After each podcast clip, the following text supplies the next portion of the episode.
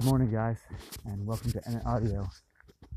Back in the saddle, walking the dogs. I really think that this walking the dogs, doing a podcast thing is a good fit. It would never have occurred to me to do it. But, uh, yeah, I really, I, I look forward to it. So, we're having uh, even more family reunion this weekend. My brother's showing up um, tonight. My sister and her family are coming back from my grandma's house in New Hampshire, and we're hosting everybody at our house. And we got back from New Hampshire. And as always, our house sort of hangs, teeters in the balance between chaos and a an uneasy calm and order. Um, right now, it's definitely in the chaos zone, uh, partly just because so many people have cycled through there. And so I need to spend an hour or so this morning just doing the thing that I do particularly well, which is very quickly gain seventy-five percent of the order out of the chaos with twenty-five percent of the time. Um, and come on, dogs, go! And uh, what I liken it to is the idea of weeding your garden, right? You could have a garden Um, without weeding it, but it very quickly stops being a functional garden. And the same is true just of life in general, that the act of weeding, of tending to this thing, uh, whatever it is, stuff needs that sort of regular care. It doesn't need much, but it needs an hour of my time, you know, a couple times a week to just uh, sort of drag things back to a productive place, because right now they're in a not productive place. Every single room is chaos. Um, and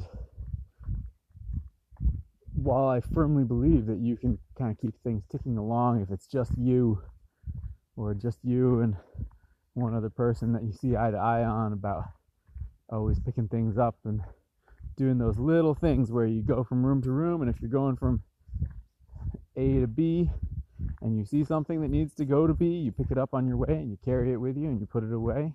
That goes a long way. But if you live with someone like I do who's less inclined to that, and if you live with people like I do who are kids who are definitely less inclined to that, and if you have a situation like I do where other people's kids are racing about in the house and they're very enthusiastically, bless their hearts, tearing things up, then you need to put in a little more time to make sure that the house still functions, because otherwise dishes pile up in the sink, laundry piles up in the baskets, and you can't step on the floor without crunching something.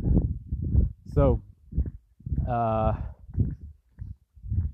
maybe you listen to this and that's not your reality, but I bet there's something in your life where this mindset of weeding your garden regularly uh, comes into play, because there's probably something in everybody's life that they're neglecting.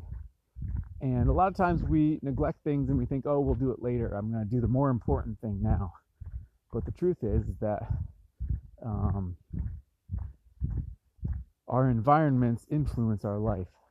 And it's hard to accomplish what you could accomplish in a chaotic environment. And, and I know people who love in chaotic environments say, no, no, no, it's not true. But I think, I genuinely think it's true. I also think you can swing too far the other way and have too hygienic, too sterile an environment to really accomplish anything creatively, right? It's always a balance, and you have to find that middle ground. But I also think that if your environment is stressing you out, you're trying to shove through the important stuff before you get the environment sorted out is a mistake, because you only get to live life once. This is all you get. This moment right here in the present is all you get. And you could live it frantically trying to get through what is frankly a never-ending to-do list before you get to making the environment a pleasant place to be in. Or you could do the opposite and make the environment pleasant And then even while you are going through your to-do list, you are interacting with a pleasant environment. And given that right here and right now is all you get, at least as far as I believe, because I'm not a religious person, that is much more logical to do that. Because, like it or not, we live in the present moment. And, and your environment, to large form, dictates how nice your pleasant moment is going to be. So figure out what it is that is dragging at you, and then weed your garden, metaphorically speaking.